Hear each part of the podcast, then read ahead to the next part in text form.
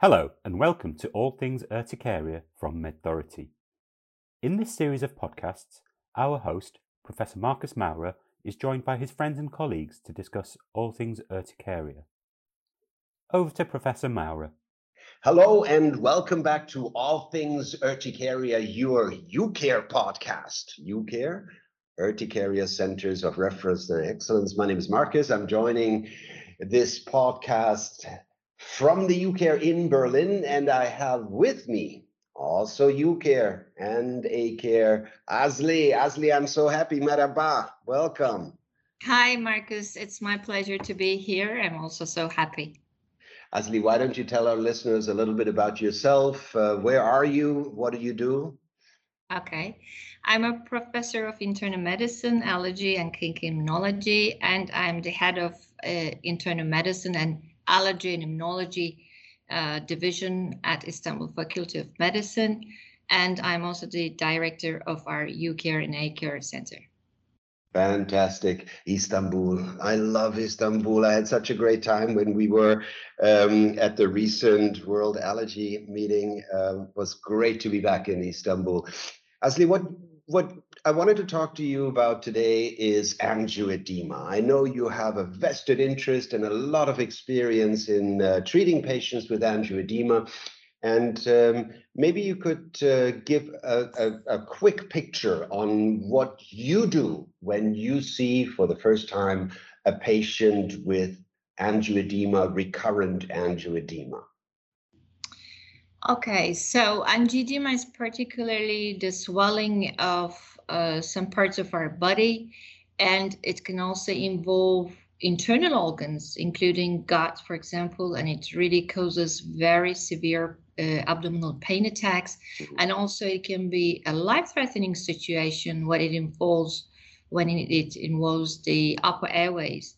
Mm. So, if I see a angioedema, uh, a recurrent angioedema, first my um, first thing to do is to differentiate it according to its mechanism. Okay. I have to uh, consider it whether it is a mast cell mediated angioedema or a bradykinin mediated angioedema. And then if I uh, can make a correct diagnosis according to some clinical hints and laboratory tests, and of course, then I should give a very good uh, treatment options. I can uh, of course yeah. treat my patient very perfectly. Yeah, and, and, and maybe that's important to say, Asli, because the two different types that you outlined are very different when it comes to treatment. So I do the same thing. This is the first thing that I think about. Could this be the one or the other? But maybe not all of our listeners know what we should look for to make that distinction between mast cell mediated and bradykinin mediated. What are, what are some clues for you that you look for? Okay. First, if uh, we're talking about an isolated angioedema, our, our job is very challenging. Then it can be both type, uh, one of the both types. But usually, mast cell mediated angioedema in in the in these angioedema types, we see uh, concomitant urticaria, meaning hives, and angioedema in our patient.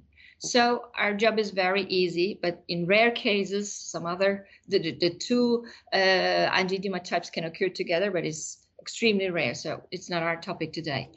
However, if we are talking about the pure angioedema, then we have to um, search if there is a hereditary uh, angioedema, if you're talking about heritage. So family history is very important. So okay. I have to check uh, the family if there are some patients having uh, H, angioedema attacks. But of course, we know that uh, in HAE, one fourth of the patients does not have a family history.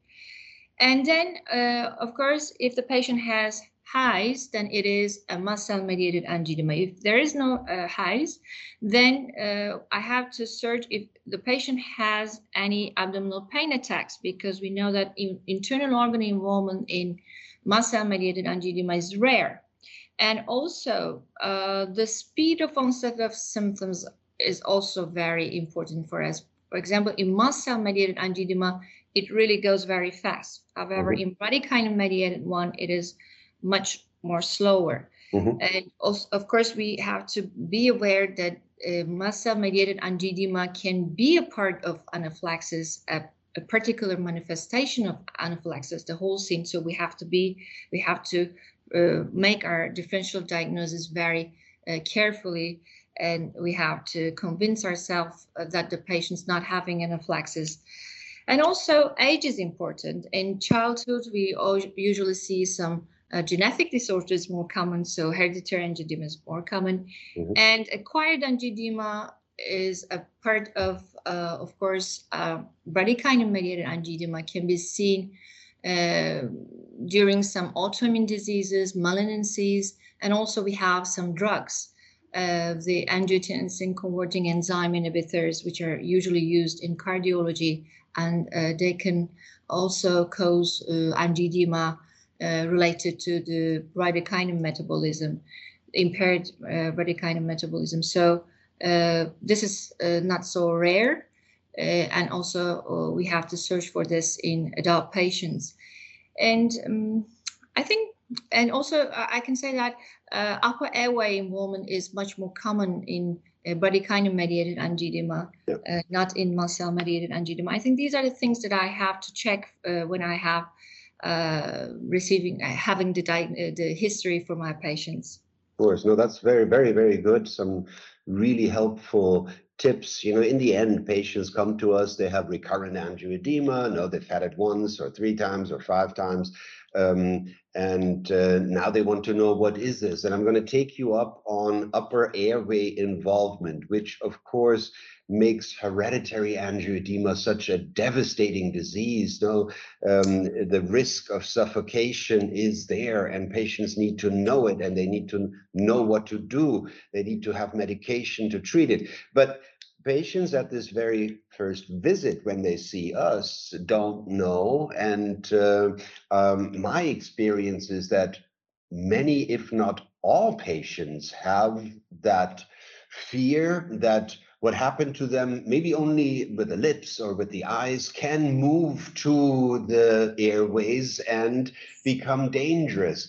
So I think uh, just as important as it is to advise and counsel patients with hereditary angioedema that this can be important and dangerous and needs treatment, it is important to put confidence in those with mast cell mediated uh, angioedema, especially those where the disease that causes is, is chronic spontaneous urticaria, whether the angioedema comes with wheals or without, but it's it is a form of chronic spontaneous urticaria, that this is not dangerous.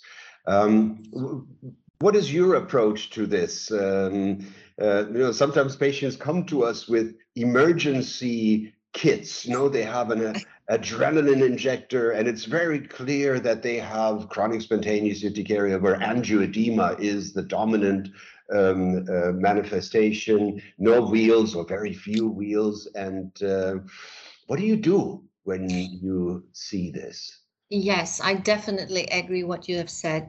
Uh, we know that hereditary angioedema patients unfortunately experience um, laryngeal edema attacks uh, during lifetime, and only and half of the patients ha uh, can have once in lifetime. So it's very important. However, in CSU patients, uh, angioedema attacks are not as severe as those seen in hereditary angioedema.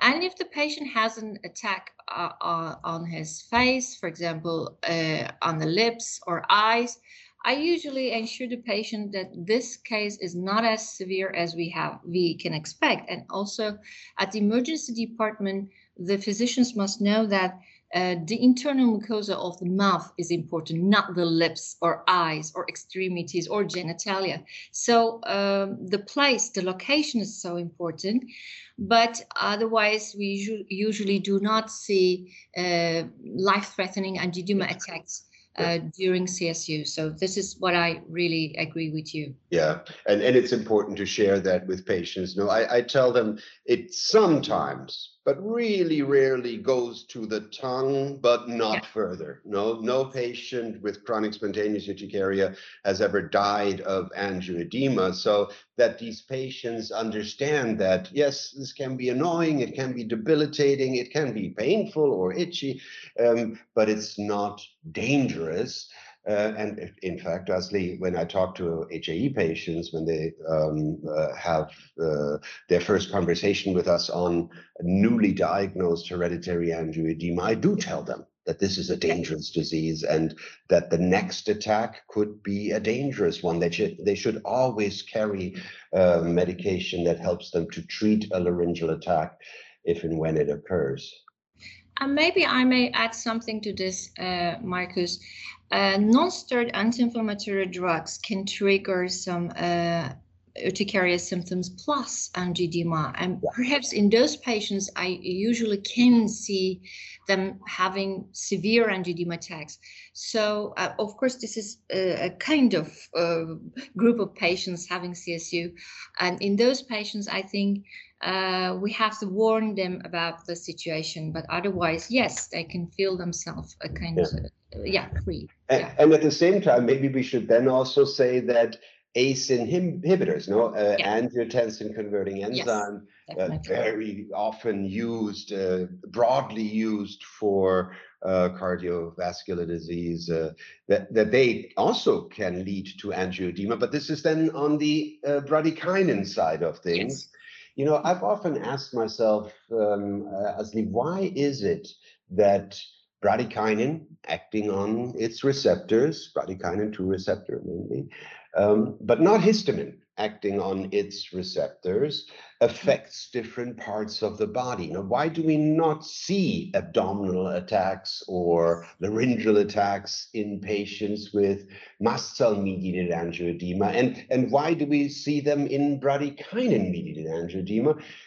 Any explanation that you have seen for this, or is this an unmet need in research? Well, I hope I have, but this is a very good observation. I definitely agree. Well, uh, it depends. I mean, we know that, for example, mast cells in various parts of our body are not the same because of mast cells or other in other parts of our body. But of course, I don't have an answer, unfortunately. Maybe you have, and then I will uh, learn now. Which, I mean, maybe we see it differently. You know, uh, uh, when we look at the mast cell mediated uh, wheals and angioedema, I think we know more than uh, about bradykinin when it comes to why it happens where it happens. Now, it's a it's a skin disease, although we have um, other body organs that have mast cells. But like you say, these mast cells are very different uh, than the mast cells that we see in the skin. And this is why uh, in chronic urticaria, the wheals and the angioedema are limited to, to the skin. You know? And um, I, I, also think it has something to do with the triggers of mast cells that are present in the skin, but not in other sites. I'm not so sure about the bradykinin mediated angioedema, why it likes to occur where it does. Maybe it does have something to do with the um, expression of bradykinin 2 receptors more here than there, and therefore more attacks here than there. I, but I, but but I have to say, um, I haven't seen any work that really gives a clear answer to that question and I understand why it's difficult. No, it's much easier to get a biopsy from the skin than yes. from the upper airways to quantify um, receptor expression and link it to the, where the angioedema occurs. No?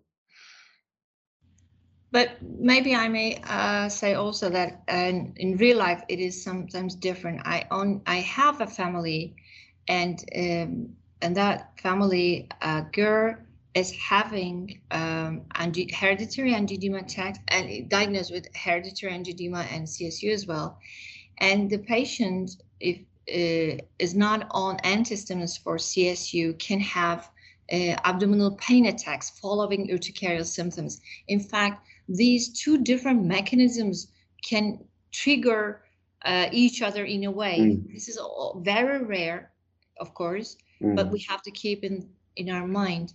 Uh, mm. But Yes, uh, and it, I think in animal models, for example, mast cell heparin was shown to trigger the generation of bradykinin. So this is of course very rare, but uh, yeah, in real life things can be different Of that course, we learn from of course. And I think we have to work as a community to better understand the crosstalk between the contact system and bradykinin on the one Yeah. hand about uh, and mast cells and their mediators on, on the other, uh, which clearly exists, but we don't really think have uh, I think have a good picture of what exactly is going on. No.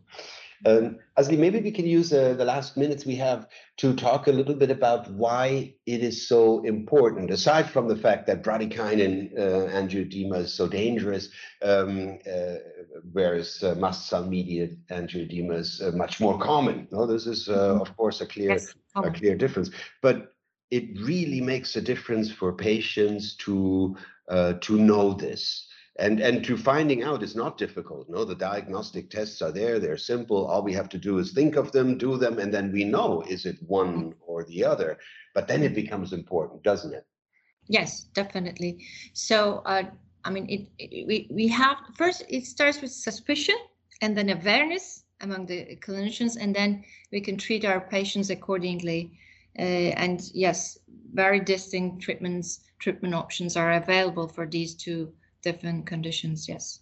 Absolutely. And, you know, then we come to similarities. Of course, we use different drugs to treat. No, one of the, uh, the, strategies in uh, in hereditary angioedema and and other bradykinin mediated angioedema is to to target the contact system with kallikrein and with bradykinin receptors and the strategy in mast cell mediated angioedema is to target mast cells obviously but what we do in both of these diseases, or at least what we like to do, is to not let patients have the angioedema, but to prevent it. No? Yes. Uh, I think that all of my patients, and my guess is that this is the same for you, all of Yes. your patients with mast cell mediated uh, angioedema with or without wheals um, are on some kind of prophylactic treatment, be it antihistamines or omalizumab, no?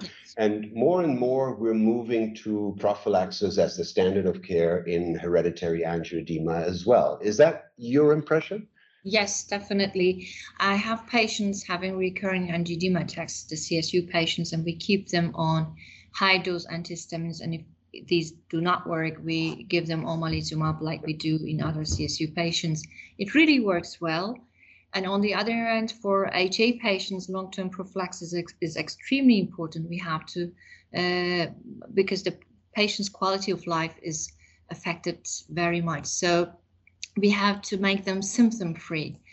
However, in uh, some regions of the uh, of the world, we do not have the first line treatment options for long-term prophylaxis in HAE, likewise in our country. But we have to do our best uh, to m- make them symptom-free. Yeah. Anyway. It, absolutely. And it, it's actually interesting to see that the goals that we have lined out for both diseases are very, very similar. You know, in the urticaria guideline, we say treat the disease until it is gone, which Yes. means you know they should patients should not worry about Yes. uh, uh, having signs and symptoms because they receive treatment that prevents them. And and in the in the um, hereditary angioedema guideline, we say the goal of treatment is complete control. No, no attacks, no uh, quality of life impairment. So, in fact, this is where we have strong similarity, be, mainly because we know that it is not nice to have angioedema. It puts a lot of fear in the heads of patients, whether this is bradykinin mediated or uh, mast cell mediated. Um, no one wants uh, patients to have this, and uh, the idea is to prevent as best as we can. Sure. I have one last question for you. Okay. because time is running out. It's always uh, fun Yes, to I'm talk to you. And Asli, Asli, let's say Okay. I found one million dollars. Oh, let's make it three. Three million dollars. million dollars. Yeah. But it and I'll give it to you, but it comes with a one condition. Okay. You have to spend this on angioedema. Okay. It needs to be put to good use on angioedema. How would you spend that money? What would you do? Okay, so very good question. I have to think a bit. So I think the most important problem around the world is awareness. Patients usually go to emergency departments and they do not receive the right treatment for their disease. So I will use this money, I think, to increase the awareness among healthcare professionals, all of them, and to give the patients the right treatment they need.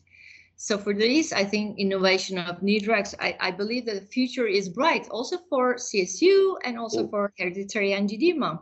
We're talking about an orphan disease, but we will have many options in future. And since we know the trials. So I think I will spend the money to increase uh, the awareness of the physicians as well as to have uh, more drugs in both of the types of angioedema. What how, a wise choice. How, how is the answer? Is That's a very good answer. I am uh, okay. very much in line Please with give that. it to me. Great answer, Asli. Thank you so much. Um, that's all the time we have today. Always fun to uh, to see you. Always fun to work with you. Thank you. Thank Asli. you so much. Thank you so much, Marcus, for this opportunity. It was a pleasure, definitely. Everybody out there, thank you for listening. This was yet another episode of All Things Urticaria. Today, focusing on Andrew angioedema with Asli and her insights on why it is so important to distinguish between mast cell mediated angioedema and bradykinin mediated angioedema.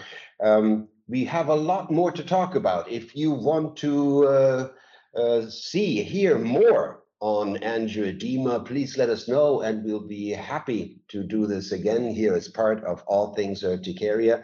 Until then, be well, stay healthy, and hear you soon. Goodbye. MedThority would like to thank Marcus Maurer for that fascinating insight into UCare. If you have any other questions regarding urticaria, please feel free to ask us via our website www.medthority.com. Remember to tune in for the next episode of All Things Urticaria. From all of us at All Things Urticaria from MedThority, have a lovely week.